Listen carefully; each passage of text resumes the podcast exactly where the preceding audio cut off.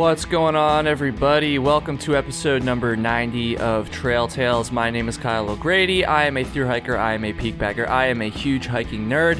And every single week on this podcast, I chat with other hiking nerds about their experiences on the trail. Now, before I talk about this week's guest and this week's episode, I need to just say I just got back 2 days ago from a thru hike of the Northville Placid Trail with Flossie, who most of you know at this point, and it was a ripper. It was crazy. That's why there was no episode last week, or that's also why I haven't posted a YouTube video in almost 2 weeks now at this point.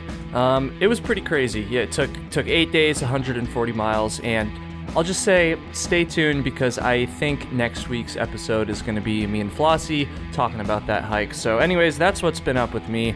This week's guest is a man named Brian Bunting. He pretty much spends most of this episode talking about Canadian hiking trails, and I should specify Western Canadian hiking trails.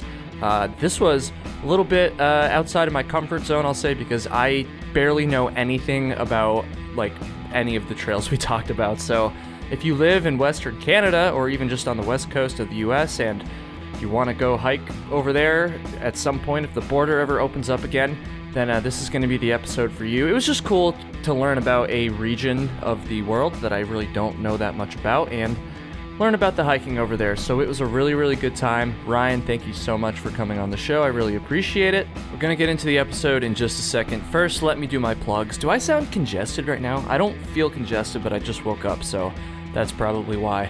YouTube. Go check out my YouTube channel, Kyle Hates Hiking on YouTube. The reason you should go do that is because even if you don't like my stupid clickbaity top 10 whatever backpack bullshit videos, I'm going to be posting a full video of Flossie and I's Northville Placid Trail thru hike.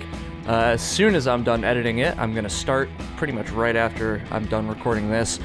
So stay tuned for that. Instagram, Kyle Hates Hiking. Go follow me there as well. Send me a message. Send me an email, trailtalespod@gmail.com, and don't forget to leave a 5-star review for the show on whatever your podcast app is. That would be amazing. That really, really helps the show. And speaking of helping the show, you can also do that by joining the Trail Tales Patreon. Now look, I know most people aren't going to do that. I don't expect that of anybody. Just tuning in week after week is more than enough. I really, really appreciate that. But if you want to go the extra mile, then yeah, patreon.com/trailtales. You'll get some bonus content here and there. You'll get some stickers, and you'll get a video chat monthly, usually, with me and a bunch of other hiking nerds, a Zoom call, if you will. And it's a lot of fun. I've kind of been slacking on that. I'm not going to lie, the past month, but things have just been so busy preparing for and then executing this thru hike of the NPT. So backpacking season is pretty much over now, so I won't be slacking on Patreon quite as much, so go check that out. That's a pretty bad pitch for the Patreon, isn't it? Telling people, oh yeah, go join this, but then also I've been slacking on it. But anyways, that's what we're going to do here. Screw it. The last pitch I need to make to you guys, the last thing I need to plug to you is the most important thing here. This is the episode's sponsor, CS Instant Coffee. Now, I'm not going to lie, I could not receive my coffee in time because I was too last minute in giving them my address for the NPT. So CS sent me a bunch of instant coffee, and I couldn't drink it on the NPT. And trust me, I was wishing I could because it was cold. This is you're gonna find this out when you watch the video and hear the episode and stuff. But this is a cold, wet hike. It was rather uncomfortable for a lot of it, if I'm just gonna be honest. And having some nice, warm, delicious CS Instant Coffee would have been amazing. So if you have any more hikes planned this fall, you definitely need to get some CS Instant Coffee to throw in your food bag. I'm thinking I might just take some on a few day hikes, maybe. I got some fuel canisters left over too, so maybe I'll go do a short day hike and drink some coffee halfway through. I think that'd be awesome. Enjoy the fall colors up here in Vermont. So here's the deal with CS. Each packet will make like two smaller or weaker cups of coffee, if you will. That totally works because there's a decent amount of coffee in each packet. Or if you're crazy like me and you like a real strong cup of coffee in the morning, say it's your last day on the Northville Placid Trail and you have to hike 25 miles in the freezing cold and wet terrain, then you can do that. Unfortunately, I couldn't do that. If you can't tell, I'm a little bit bitter, but I certainly would have if I could have, and it probably would have made things a lot easier. So yeah, csinstant.coffee, that's where you can go check them out. I say this every time I do an ad read for them, but I love that URL. I mean, come on, .coffee, that's freaking sick.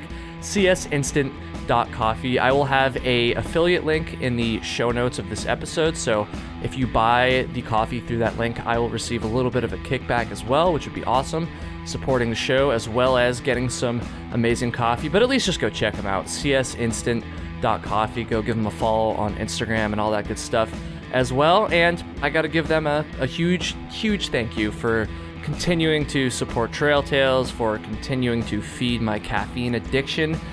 This stuff is way better than any instant coffee you're gonna find in the grocery store. I can tell you that right now. So go check them out, csinstant.coffee. With that said, let's get into episode 90. Damn, I'm almost at 100. 10 more to go. Episode 90 with Brian Bunting.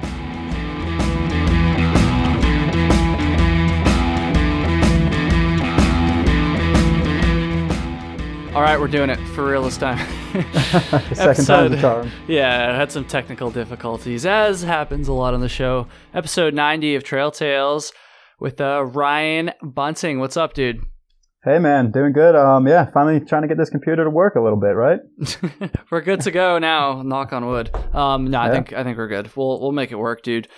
So yeah, why don't you introduce yourself again, a second time, and tell everybody who you are, what you've hiked, all that good stuff. It only gets better round two, right? That's right. So you got some practice. Yeah, man, so thanks for having me on. Name's Constantine. Been hiking for about 5 years now, and reached out to Kyle. Started talking with him about doing some stuff on the GDT, VIT. The VIT stands for Vancouver Island Trail, and that just got designated June 2020. And my partner and I, we were able to be, I think it was the third or fourth people to successfully complete that through hike. But it had a lot of stuff that we were learning along the way too. I mean, it was, each section was about 20 to 30 miles longer than any other previous section. Yeah, so I've been doing majority of my hikes in America, and a lot of the long distance trails, a lot of the infrastructure is built around long distance hiking there. And as everybody knows, this year, plans had to change, so I had to change the plans as well. So we did more Canadian hikes. We did a lot of hikes that you didn't have to hitchhike to anywhere. You would walk directly into the town. And it was just a lot of stuff that we were trying to be as least impactful as possible. Mm-hmm. And we found these trails that came up that you would go there and you would go to maybe a campground that had just opened up. These, especially with the GDT, the way that's situated, the Great Divide Trail, a lot of that trail system, their towns were so small that there might be one place to stay, or it might even be a campground. So we limited all of our exposure and just wanted to stay within our bounds, and we found some trail systems that were available to do. Yeah, man, and I think it's cool because most of what we're going to talk about today is Canadian, like Western Canadian. Yeah. Hiking, which I know very little about. I did an episode with a Great Divide Trail through hiker over a year ago, as we discussed earlier. June, I think it was late June of 2019. Mm-hmm. So I'm going to be honest, I don't remember much from it. So I apologize if anybody listened to that episode recently. Now they're listening to this. I might ask some of the same questions, but it's been a long time here, so bear with me. But we're not just going to talk about that trail. There's a couple other trails that Constantine has done. Got it. It's one of those words, everybody. I have a weird time pronouncing that word. Constantine. All right, I'm starting to get it. Constantine. Constantine. Yeah, we're going to talk about some other trails that he's hiked as well in Western Canada. Some trails that I know literally nothing about. Like, I don't really know anything about the Great Divide Trail, but at least I have a little bit of stuff that might pop up in my mind just from that last episode of Trail Tales. But these other two trails I'd never even heard of before, before you mentioned them to me, which is good, because one thing I like to do on this podcast, as everybody knows, is to educate people, and myself for that matter, on these lesser known trails, I call them, because there's a lot more out there besides just the AT and the PCT. But you said you grew up in America and stuff, and you had done some hiking here as well. Just real quick, what have you done, just to kind of recap, here in the States as far as hiking? So in the States, I started getting into this through hiking type of lifestyle, because that's really what it feels like it's turned into, back in 2016. And from there, it was AT, Appalachian Trail. I mean, that's the go-to, and I love that trail as my first experience. Going back to it, I mean, September 30th, 2016 was when I summited Katahdin, and I'm just being a lot of remembrances going on right now as that date gets closer. So yeah, AT was the first trail. PCT was the second trail, 2017, which was just a crazy, crazy experience. I mean, Sierras were brutal. Wildfires were brutal. It was just a lot of detours. So PCT 17, CDT 2018, and then from there it was the Pinhoti Trail, then it was the PNT 2019, and the PNT was an amazing experience. One of my favorite trails. If people have not experienced that trail, it is like if you took the CDT and I would say the PCT and they had like a brain baby. I mean, it was amazing. It was awesome. I know very little about that trail too. We could probably do a whole episode just on that, honestly. Oh, the PNT, it is one that my partner and I, we're both big hikers and we love this life. And it's kind of we both did it last year and we both already want to go back to it. I mean, it is just so remote and you're literally going straight up a mountain ridge and then straight down. And you have road walks in between, but you actually grow to enjoy the road walks because of just how brutal straight up and straight down the ascents and descents are. So it was a really, really fun trail. So after the PNT, I went on to do the IAT, which is the Ice Age Trail. And I was just looking for a time filler because the crew that I had hiked with on the PNT, we wanted to go do some desert hiking in the fall. And I wanted a trail that would last about a month and something I could do. So I went off to the Ice Age Trail, which is a 1200. You've done a lot of these lesser known trails. I love it. Yeah, man. Yeah. So the Ice Age Trail, it's about 1,200 miles in Wisconsin. And I think I was able to set a self-supported speed record on that. I'm not positive. Oh, nice. I'm really bad about registering for stuff, but I did it in 37 days, which the average came to like right below 40s a day. But I took I think it was 4 or 5 Neros or zeros just to let my body get back up. But after the PNT transitioning to a super flat trail, like the pace was just so fast that it was almost impossible not to do 40 miles a day because what? You're a savage, dude. I mean, the PNT just broke us down so quickly that, I mean, you were just climbing and descending the entire time. And I'm a short person. I'm about 5'10" on a good day. Short. That's not short. I'm 5'10" too. No, don't say we're short, bro. We're average. We're average. I think we've got to live in some realism here, man. I think we're both, somewhat. Well, on a good day, are you 5'10" or on a bad day? That's what my license says. That's all I know.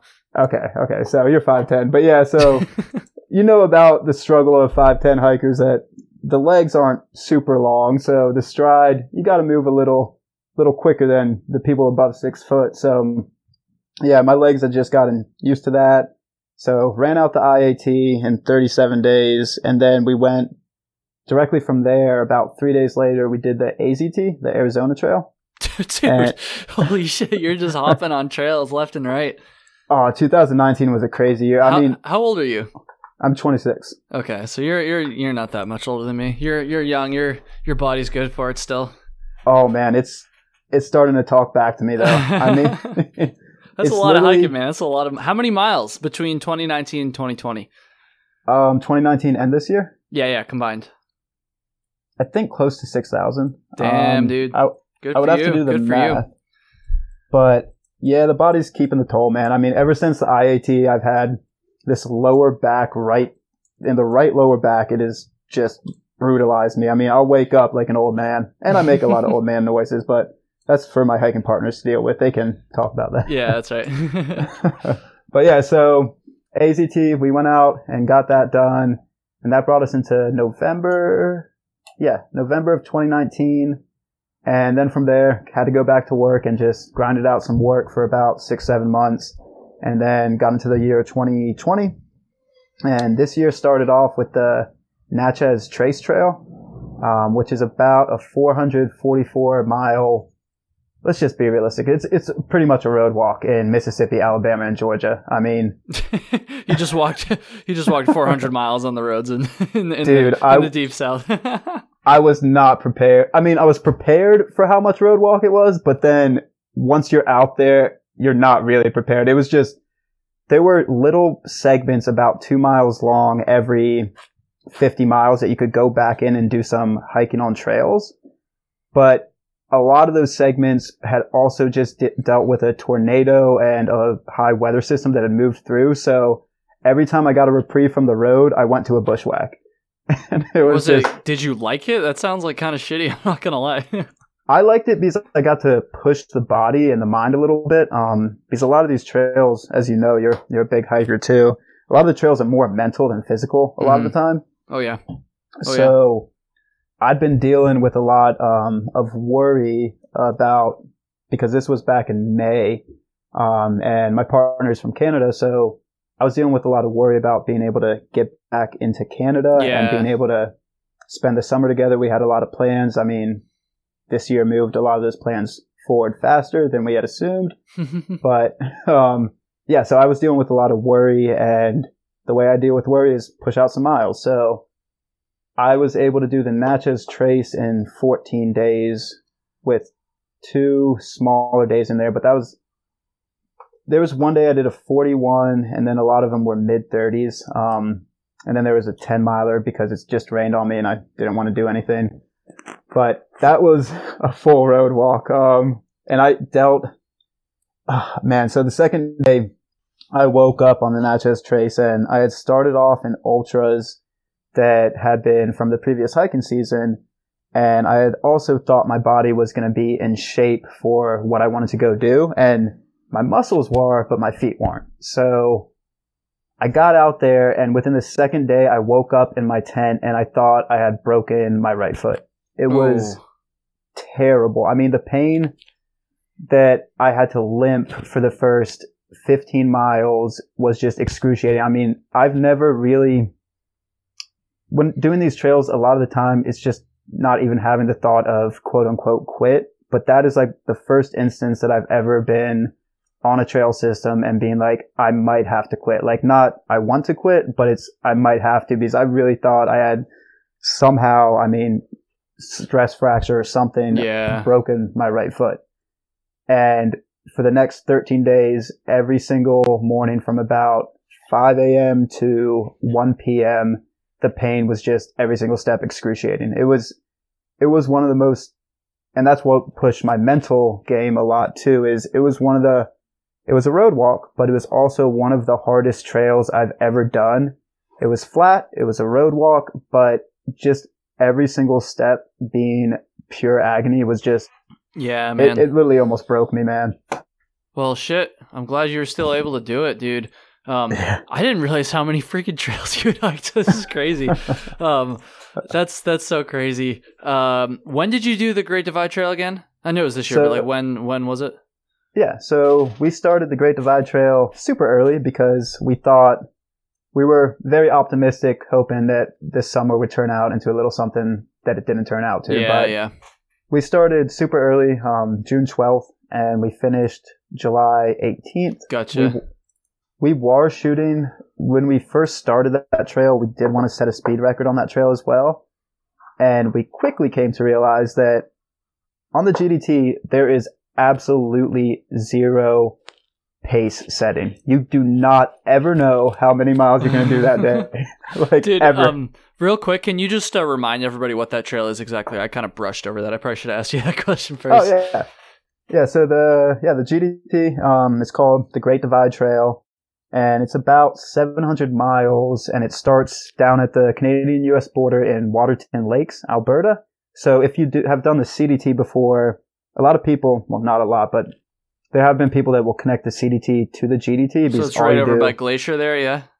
Yeah, so cool. If you want to, like, a lot of people on the PCT will go into Manning Park, but on the CDT, if you want to complete your hike in Canada, you would walk into Waterton Lakes.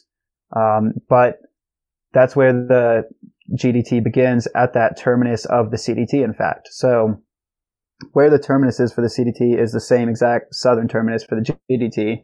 So it starts there, and then you go northbound about 640 miles to Kakwa Lake, which is the northern terminus. And then from Kakwa Lake, if you're going northbound, you have about 60 to 70 more miles of quote-unquote road walking to get out of the wilderness. But it's not really a road walk, as you were mentioning before we started recording, or maybe it was on the other recording that ended up being scratched. I don't remember, but you can go ahead and say that stuff for the second or third time for everybody's listening pleasure. Yeah. So the road walk out of the GDT actually turned into one of our most dangerous moments on the GDT. Oh shit! So I think it's about 10 miles from Kakwa Lake is a creek called Buchanan Creek. And we had, I probably should have touched on this. We had done the GDT in kind of record snow and record flooding through a lot of these areas. So every single creek and river crossing or ford was exponentially higher and more dangerous. So we got to Buchanan Creek after 10 miles of kind of broken out gravel road. And we get there, and there used to be a bridge, but it had been washed out a few years back. So we're scoping out this river about how to cross it, and there's just no way around swimming it and swimming rapids. Like, it is moving very quick. Damn. Yeah, and the place that we decided to cross, if you don't hit this one log that is sticking out into the water, you're going to go for a ride in the rapids that is not going to be a pleasant experience. It was really, really dangerous, but there's no way around it. This was the last thing that held us between us and civilization, pretty much. So we get there at 6 or 7. We'd been getting poured on all day, so we were already wet. What's one more swim? But we get there, and we plan to hit this tree and pull ourselves up the tree onto the bank of the river. And usually I go first in the river fords. But my partner, they were kind of just done with the day. They wanted to get to camp. So they go, and the place that we were shooting for, they actually hit the very tail end of the tree, which is like a very skinny part. And they grabbed it, but where the tail end of the tree was situated, it was thicker in the rapids. So they were getting hit by more water pressure, quicker water. And so it felt like 5 minutes I was standing on the other bank, but it must have been 5 to 10 seconds. And our plan was to pull ourselves up the log. And I was kind of curious why they weren't pulling themselves up yet. And then they mouthed the word "help" at me. So I had to run it. Yeah. I had to, because we had picked a route. So I had to run into the water and just hope the rapids would bring me close to them, because their grip was loosening and they were not going to be able to get out of this jam themselves. So I hit the log where we had originally planned after riding some rapids for a little bit. And where I landed, it was enough that I held onto the log, and the water kind of funneled around me and created an air pocket for them to get unstuck after still having to pull and fight this current for a long time. So we get to the other side, and that was just one of the many, many river crossings on the GDT. But that was like the last kind of, hey, I hope you remember me from the trail. I recall, like I said, I don't remember very much from my other episode. I think it was number 35. What did we looked it up right before we started recording. I can't remember. 33, mm-hmm. I think it was, with Jake Pickering. I don't remember much from that episode, but I do remember him talking a lot about how, I feel like I remember him saying it was like a lot of bushwhacking on that trail, like a lot of bushwhacking. Is that true? Am I thinking of the right thing? That is a very accurate statement. Can you talk about that a little bit? Sure. Yeah, bushwhacking is going to be a norm if you do the GDT. But it's every day you're going to do it. Depending on the time of year you do it, you will have less, because some of that bushwhacking is actually kind of exposed ridge walking, and you're doing very high alpine travel a lot of the time. So if there was not a lot of snow on the ground when we went through, it would be easier to pick your way through. But you guys went pretty early, yeah? Yeah, so we did not have So we did not get out of the snow, and no, we never got out of the snow. So yeah, it was, I mean, the first day on trail, we got out of Waterton because you had to get national park permits and they weren't open yet. So we weren't able to get it. So we had to push our first day out of the park, and we camped the first night out of the park. And the second day, we're both used to high mileage days. Especially on these harder trails, we try to hover anywhere between 30s to 35s. Second day, we did 7 miles. That's a lot different than 40, bro. Yeah, it's a little bit different. It took us all day. The just ridge line coming out of Waterton was just so brutal with snow travel and like steep ups. I mean, at one point I was climbing what in my head was like a triple black diamond with no micros, had my ice axe in my hand, but I looked down and I'm just standing on a snow wall, just hiking up it, about 500 more feet up that, and then we'll level it out a little bit. It was, the snow year we went in was just incredibly brutal. I mean, we were traveling through a lot of avalanche zones the first 2 weeks, especially within that Waterton Lakes National Park area. There were a lot of cornices that we were not exactly comfortable crossing, but there was no way to do it besides that. So for recommendations for starting it, start it a little later in the season and not in a high snow year. Because that's literally going to be my next question, bro. I'm just going to turn my mic off. You can take it from here. Oh, I'm sorry, man. Oh, no. Don't be sorry. It's a good thing you're ahead of the game. That's exactly what I was going to ask, is like, what would be like a recommended time of year to hike this trail? I mean, I would say late June would be kind of the earliest you want to start. Okay. You could start mid-June, but it would have to be a lower snow year. What's like the ideal start date, you would say? Or not exact date, but just ideal hiking time for this trail? I would say July 1st, Canada Day. Celebrate Canada Day out on the trail. Hey, there you go. Could you start it later, too? Could you start it in like August still, or would you be pushing snow, on the other end at that point? You would have to push some miles. If you held a pace down, you could start it in beginning of August. I wouldn't want to be there at Kakwa any later than September 15th. Gotcha. It's not too cold a lot of the time, because if you're going to be hiking in that summer, you're going to be getting the sunshine. But what happened a lot with us is we just had consistent rain. So we had, I think between the two of us, we had about 10 bouts of hypothermia, like extreme hypothermia. Jesus Christ, dude, that's not good at all, man. Holy shit. I think some of the brain cells might have died this year. Can you talk about the permits a little bit? So that's another thing I remember from my conversation with Jake is I don't remember exactly what he said, hence why I'm asking the question, but I just remember him mentioning that the permits were a pain in the ass on this trail. Can you talk about that? Yeah, so the permits, you're going to need permits coming out of Field when you're going into the national park. So the way the national parks are situated, since the GDT keeps you on the border of British Columbia and Alberta, you kind of wiggle between national park and provincial park. So with the national parks, you do need backcountry permits. And we went out there June 12th, kind of not knowing if we were going to be able to continue, because officially the national parks in Canada did not open up permit systems until June 24th. But we were on Crown land all of those previous about 10 to 12 days. So we had a Garmin inReach, and we were in communication. We kind of designated my partner's parents as kind of the base camp to reach out in case we weren't in a town that we could get the permits ourselves. So we were out of the town of – no, it wasn't a town. It was out of the campsite of Boulton Creek Trading Post, and it was June 24th. Permits had just opened up. So we texted from the Garmin inReach, and – a conversation kind of followed in between, making sure we chose which permits we wanted, and we were able to have a park ranger kind of know what we were doing, and my partner's parents were able to get us the necessary permits. We did it on a very, very fast pace.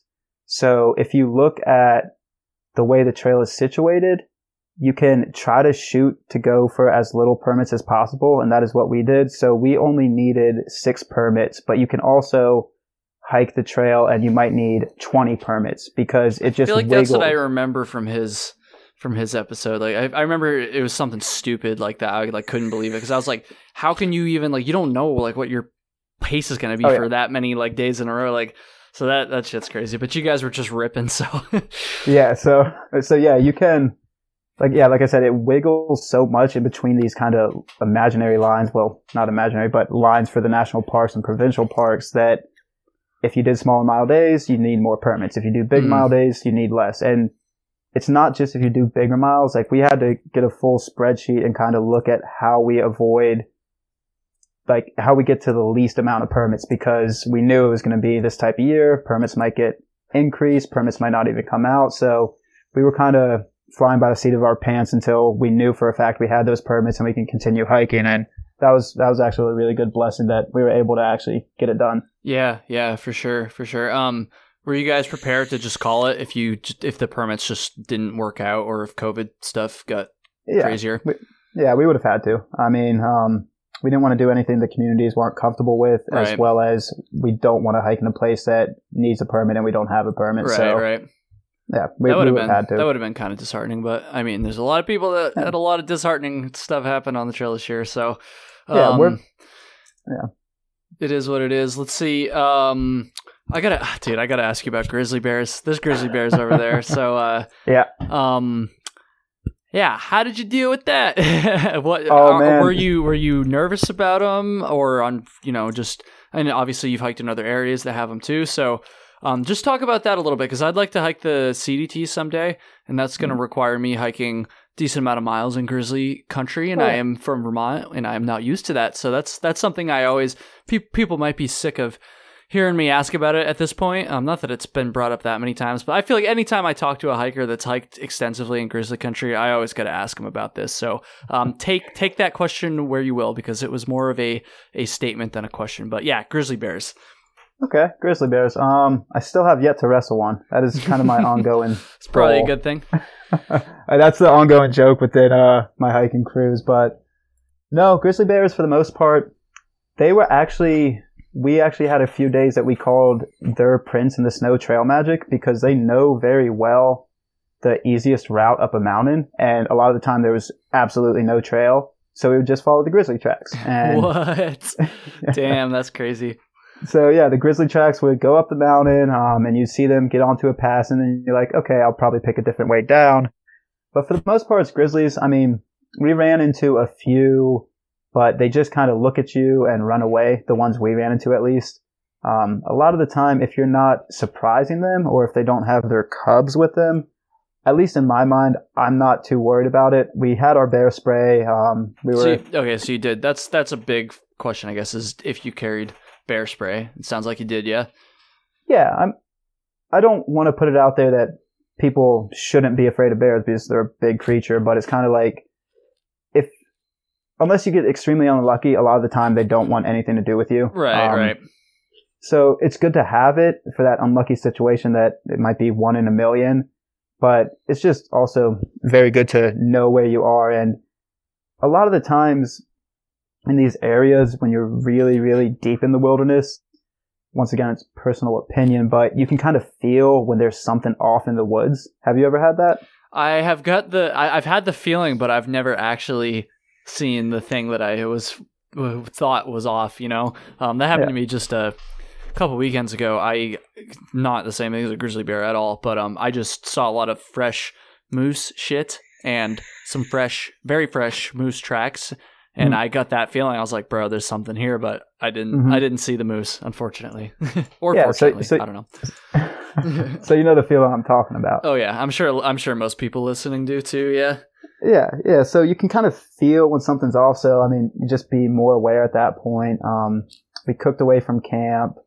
We ran out of food a lot of the time too, but so we didn't have to worry about cooking sometimes. But you just ran out of food. All right. Well, sorry. I don't want to take away from the grizzly thing, but I just had to say, you're just running out of food. You just throw it out there. You're so casually. Oh yeah. Just ran out of food again. We were both pretty emaciated by the end of that one. But yeah, the grizzlies, I mean, you just do the proper kind of etiquette of the backcountry. Leave no trace, just cook away from your camp spot, kind of use a bear bag. And a lot of the time, you're not going to have to worry about them. Most of the time, hopefully. Yeah, well, shit. Hopefully. Let's talk about food then, resupply. Okay. I'm sure I asked Jake about this because I asked pretty much everyone this when I talk about these lesser known trails. But how does the resupply work on this trail in general? Is it a lot of mail drops? Is it mostly towns? A mix? Like, how long are the carries? Can you just talk about the resupply situation? Yeah. So we did it, once again, to have as minimal impact as possible. So there are more options than what we did. So like you can go into the town of Banff, but we didn't hitchhike into there because we didn't want to hitch this year. But so the first resupply town was the town of Coleman, about 80 miles. And you can buy from a corner store there. I would recommend sending a mailbox there. Because unless you're comfortable with junk food, it's not really that great. After that, you have to send a box to Boulton Creek Trading Post, which is a campground as well. Make sure that you get a reservation there because we had a very, very nice man and woman that felt our pain when we rolled in there. Oh. But they did not want us to camp there. It's not a walk-in campground, so reserve before you go there. But you can send a box there, and they're super happy about that. After that, it is the town of Field. Once again, send a box there. We did, and we were very happy we did because the trading post, it's just a little trading post again, and there's not much there, kind of muffins. You can get away with it. It's just not comfortable. And then from Field to Saskatchewan River was another emergency kind of Nero day for us. We had hypothermia again, so we weren't planning on stopping there, but we had to. You can get away with resupplying there, and that's about, between Field, that was about 60 miles. But we wanted to do Field to Jasper, which is about 160 miles in between the resupply point, and that's very doable. And then from Jasper to the end, that is going to be a 200-mile-plus resupply to get out of Kakwa Lakes Provincial Park. That's a long food carry. Yes. So it is 180 miles to the official terminus about, to Kakwa Lakes, and then you have that extra change on that's the road. I might be adding the numbers wrong. It might have been 180 miles with the road. Damn. It's somewhere within there. That's crazy. That's another level, dude. That's a level beyond me. That'd be a tough resupply.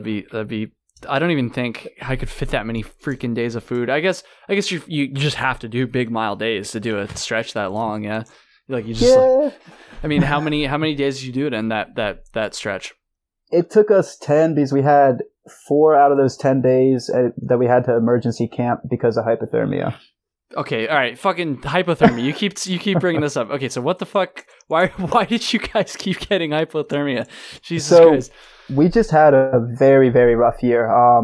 It just rained on us, record rain levels all the time. So when you're just consistently wet in a very, very remote wilderness section, and then add in river crossings, multiple river crossings every day, you just never get dry. And then we were getting caught in a lot of inversions in the valleys. So when you thought you would be getting warmer in a valley, we would get caught in an inversion where the cold weather would come and settle. And then once you get out of that valley, you're going straight back up to a peak that's 8,000 feet. So you're just always, always frozen cold. And it was just brutal. I mean, there were a lot of days that we would have to call about 12 to 15 miles because our mind and our bodies were just shutting down. The worst one was on Amiskwi Pass, that as we were cresting Amiskwi Pass after like the third river crossing, that I was starting to cross the kind of snow melts and the snow fields, and they were feeling warm to me. And it had been a fight with the cold like all day, and my thoughts were not moving. And my hiking partner was talking to me, and I thought I was responding at a certain point, but it was like 5-minute intervals that I was responding in. So when we finally called camp, I threw down my pack, and my pack was in the tent was in the bottom of my pack, so we had to set up in the rain, and it took me 5 minutes again to unbuckle one buckle because my muscles wouldn't respond to what I was trying to do, and that was the worst one. But there were a lot of varying degrees of hypothermia on that trail. Mm-hmm. Bro, that's just reckless. Like, I hate to say it, but that's just reckless, man. It couldn't be avoided. I mean, we talked it through. We did an after trip report. So the worst one coming out of Amiskwi.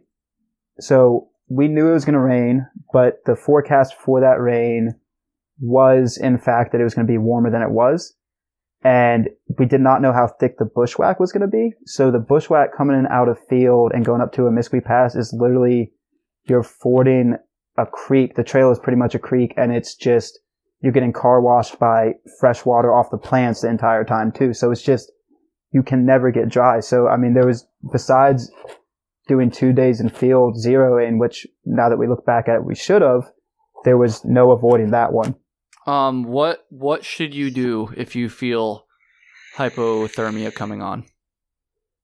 I would say, if you feel it coming on before you get to the confusion level, find a safe place to camp. Get warm, get dry if you can, but a lot of circumstances build into that. You need to do what makes you feel comfortable.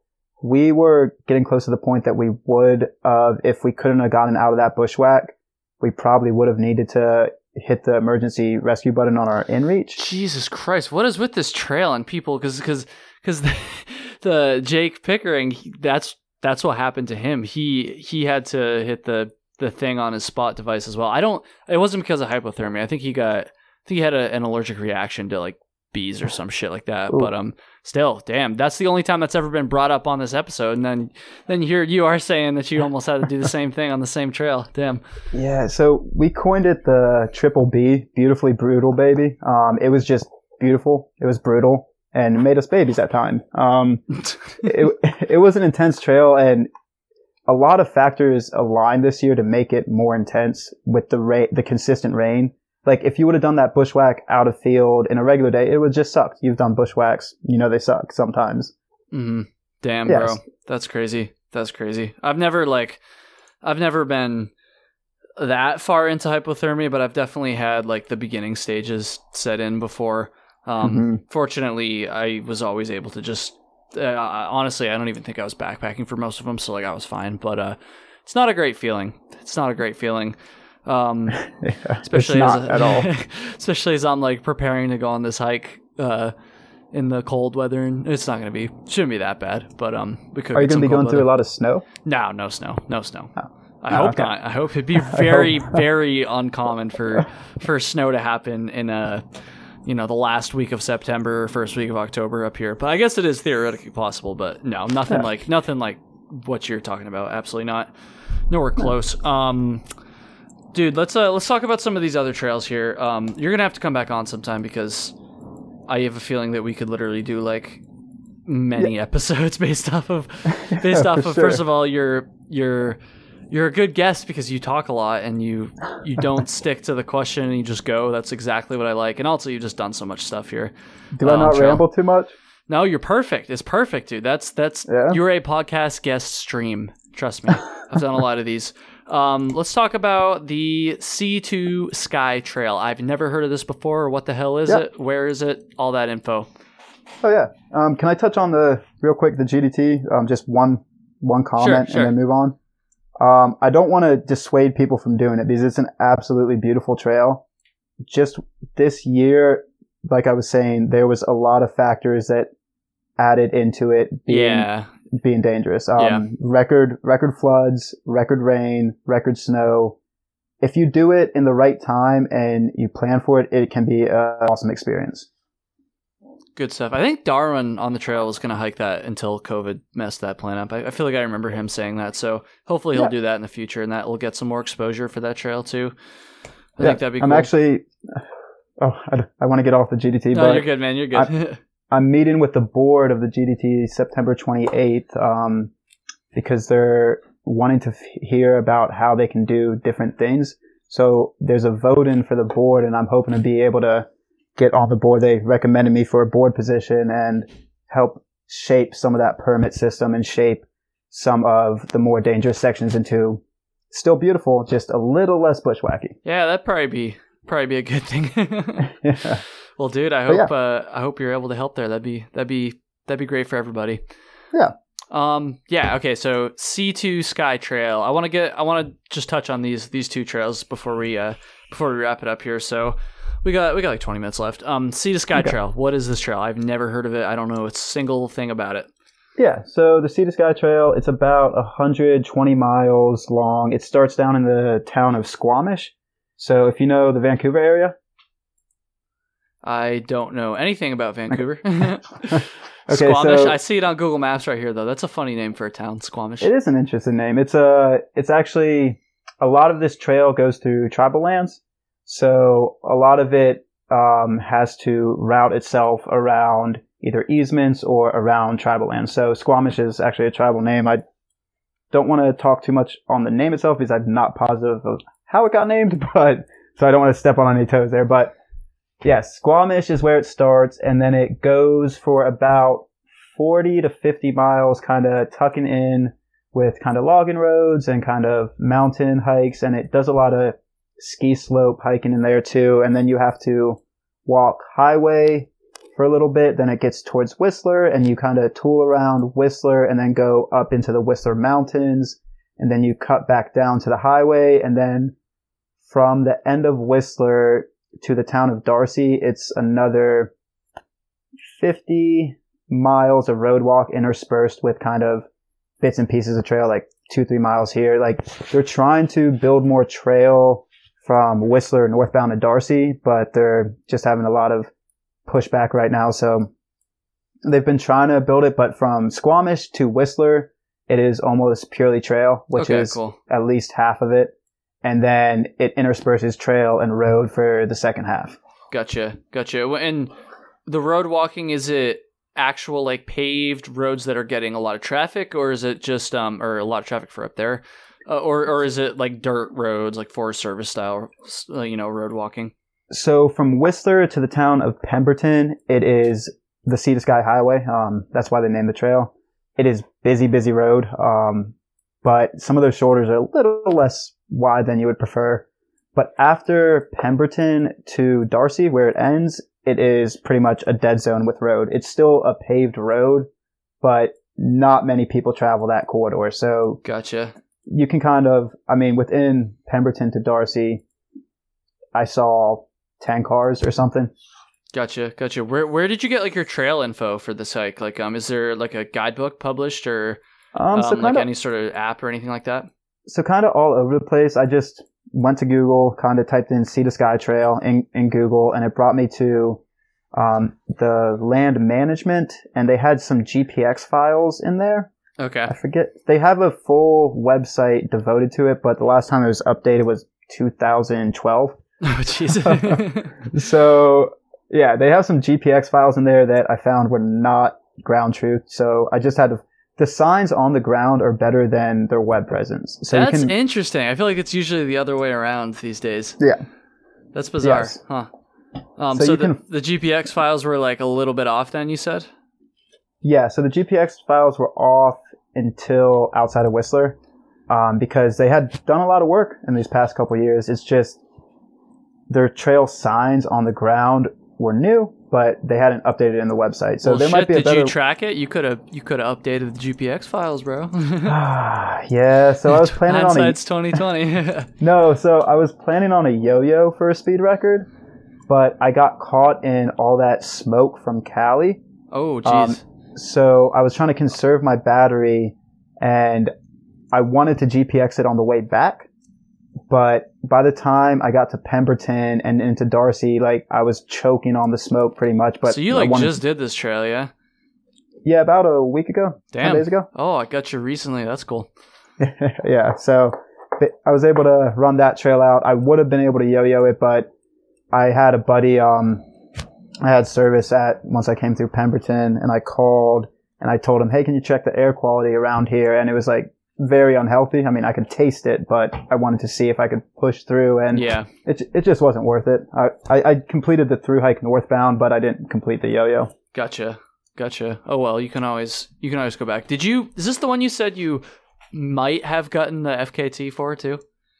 I think so. I'm really bad at officially recognizing them. I did it in 52 hours and 55 minutes, about 120 miles. So I started at 11 a.m. one day, then I hiked all the next day, and then I finished that next day at, I think it was 3. I have it on my video somewhere. But yeah, it was 52 hours and 55 minutes. Damn, dude. That's crazy. Yeah. Well done. Dude, I'm looking on Google Maps right now, just like near Darcy, I think it is, you said. Mm-hmm. This looks so beautiful. This is like a different country for me, honestly. Like it's, or not a different country. Obviously it is literally a different country, different planet is what I meant to say there. It's like, oh dude, I'd love to hike out here someday. That's so awesome, man. I'm different than Charleston, eh? Yeah. I'm just getting ingrained into it too. And I'm looking at some peaks right now that I want to go back, and the weather hasn't been great for it because of all that smoke. And we've been on trails this entire summer. But it's going to be some pretty awesome peak bagging. Once that border opens up, man, come get some miles out here. Dude, I'd love to. Let's talk about this other one, this Vancouver Island Trail, another one I have never heard of before. But you said this one is pretty damn long, a little bit longer than the Sea to Sky. So can you talk about that trail a little bit? Yeah, so the Vancouver Island Trail just got officially designated a trail June 2020, so a few months ago. And once we got off the GDT, we had plans to go do the PCT. I think you did too. Not this year. No. But I'd like to. I've definitely said that a bunch of times that I just want to do it. So that's probably where you got that from. We have both done the PCT Nobo, and we wanted to do it Sobo this year. But it seemed like a lot of people wanted to do the PCT this year. But once again, everything got kind of thrown for a loop. It all got fucked up. So we got off the GDT, and we still wanted to hike. We still had some miles in our feet. And we were looking at long distance trails in Canada, and the way it's situated right now, Canada doesn't have many. So they have the Bruce Trail out in Ontario, but we wanted to limit interprovincial travel because of the current situation. So we wanted to stay in our province. So we looked at Vancouver Island, and we knew there were smaller trails there, like the West Coast Trail, the North Coast Trail. So we had the idea to create a route around the perimeter of the island. And within that research, we found this little website kind of tucked in there called the Vancouver Island Trail. And they must have went through a rebranding because at one point they were called the Vancouver Island Spine Trail. But we found that you could hike from Victoria, which is the southernmost point of the island, to the northernmost point and go through some awesome mountains. So we got into that, the research there, and it looked to be about 420 miles, and it ended up being 620. So a little discrepancy. A little bit. Yeah. So every section turned to be 20 to 30 miles longer than their current map systems were as of August 2020. How is it that far off? That's crazy. So they have a lot of potential. Like, it's a beautiful trail, but the way they drew their GPX lines on their map systems is they literally just picked a straight line. Oh, gotcha. Yeah. And if you know how to read topos, like as we were getting there, we're like, there's absolutely no way we can go over there. It's cliffs on all sides. So it's not like a footpath already. They just basically chose a route and kind of made that the trail. Yeah. It's just, it fluctuates so much. So there's, out of that 600 miles, I would say about 300 of it is trail. Maybe a little more. And then you have about 200 miles of dirt road walk at logging roads. And then you have another 100 miles of bushwhack, like a lot of bushwhack, like an unnecessary amount of bushwhack. But yeah, I mean, so the way it's situated right now is they have to get a lot of easements from logging companies, since logging companies are a huge presence on Vancouver Island. Sure. And that is where a lot of their map systems are getting pulled from. So they have proposed to the logging company, like, to route the trail in these mountains, but They don't have yet the correct permits to do it. So they have the route planned. It's just not feasible for some areas yet. But then also some areas, they just hadn't uploaded their GPX files, and it was just straight lines of death pretty much. Oh, Jesus. Yeah. There's a lot of potential. A lot of potential. Damn, bro. You got to go hike it again and update the GPX. So we did start... It's just not a year. I know it's way easier said than done. I'm just kind of fucking with you, but no, I get it. I mean, I had planned on yo-yoing that trail too, so I kept rationalizing myself. Oh, I'll just do it on the way back. Yeah, on the way back. So we got near the end of it, and it had started to get cold, and the weather started shifting, and it took us way longer than we thought because it was 200 miles longer. So yeah, the time window wasn't there anymore, and I wanted to GPX it, but we got bits and pieces. And we've been in communication with the Trail Association. We're actually going to be writing an article for the Director of Operations to put in his winter newsletter because he wants to have more up-to-date information. And they're doing a great job. I mean, they have a lot of presence around there. It's just... It's such a new trail system that it needs feet on the ground. And that's a lot of miles too. That's a lot of miles to be responsible, or not be responsible for, but to, kind of link together. So it makes sense. It makes sense. And that's really cool that you guys were not dissuaded by the fact that it's so new and we're like, screw it. We're going to give it a try. And I'm also looking at on Google Maps right now, just on random spots on Vancouver Island, dude. So sick. This is, I need to get over there. Like this is absolutely gorgeous stuff. Unbelievable. So you're used to a lot of out east hiking, right? That's all I'm used to, man. That's all I've pretty much ever done. So if you took the Beaufort Range in Vancouver Island and you mixed it, if you took the White Range in New Hampshire that the AT goes through, yeah, that's kind of your playground, right? Oh yeah. So if you took that range and put oceans on both sides of it, that would be the Beaufort Range. That's so sick, honestly. Oh, this one's, I'm just looking at some picture. There's like a random little cabin just in the middle of nowhere, just mountains and lakes everywhere. Oh, that's so sick. We didn't run into that cabin. We must have been in a bushwhack down a cliff somewhere. It's just like a random, what do they call them? It's just like the little, I forget the name, when you like drag the little guy out onto Google Maps and you can like drop in places and it'll like show you street view. It's like street view, but then they also have them that are not on the street. Like people will take 360 photos and then you can, little Google Map pro tip. You can, if you click the little guy in the right hand corner, street view images, I guess that's what it says here. It'll have the street view, like the actual roads, but then there'll also just be little circles all over the place, just in the middle of nowhere that you can click on. But anyways, I love Google Maps way too much. I could go down that rabbit hole, dude. Story time, end of the episode. So I have a confession, everybody. I really blew this one. I did not give Ryan very much heads up at all for story time. So my bad, dude. But it sounds like you have plenty of stories. So hopefully you can come up with one. Actually, no, you'd said you had an idea, didn't you? Yeah, I mean something popped in my head. So, sorry about all the stories, man. I didn't. Oh no, that's good though. It's called Trail Tales, bro. It's called Trail Tales. That's what it's about. That's what it's about. I just ramble on. sorry, man. But yeah, do you want me to do a little trail story? Let's do it. Let's hear it. Yeah. So this one comes from the CDT, and I thought I was going to cowboy camp all of Colorado or all of the CDT, and I quickly learned different, but. I was cowboy camping with some buddies up on, I forget what the top of this mountain was, but it was really, really high alpine, not much around us besides the mountain. And it's about 2 or 3 a.m. and I wake up to something licking my face and I reach out my hand, like it's pitch black, and I reach out my hand and the only thing I can think it is, because it was small and furry enough, to not be a marmot. There's nothing else up there in those mountains besides baby bears and baby mountain lions. So I'm pretty sure I was getting taste tested for either a baby bear or a baby mountain lion. And, oh, Christ. Jesus. Oh, dude.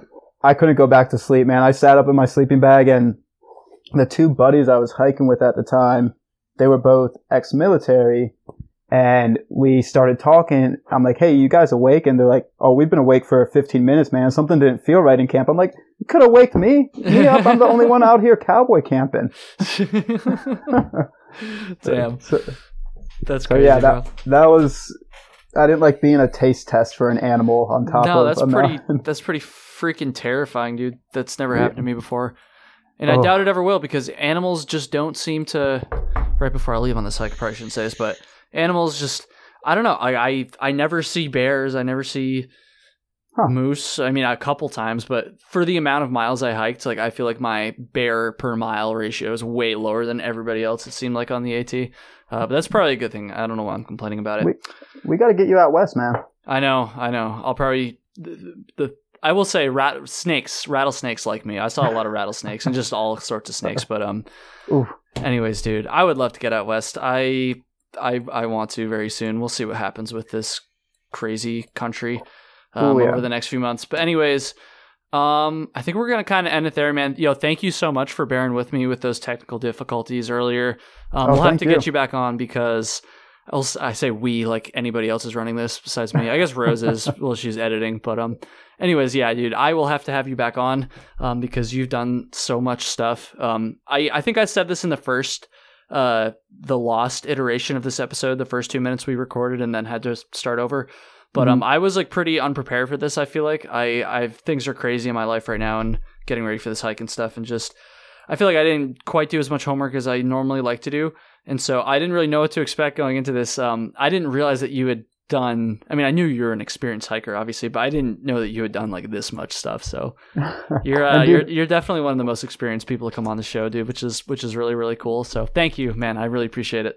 Dude, I really appreciate you, man. I've listened to a lot of your podcasts while walking through the woods, and it's made some miles easier for me, man. And thank you for having me. Good deal. I'll take credit for all your 40-mile days then.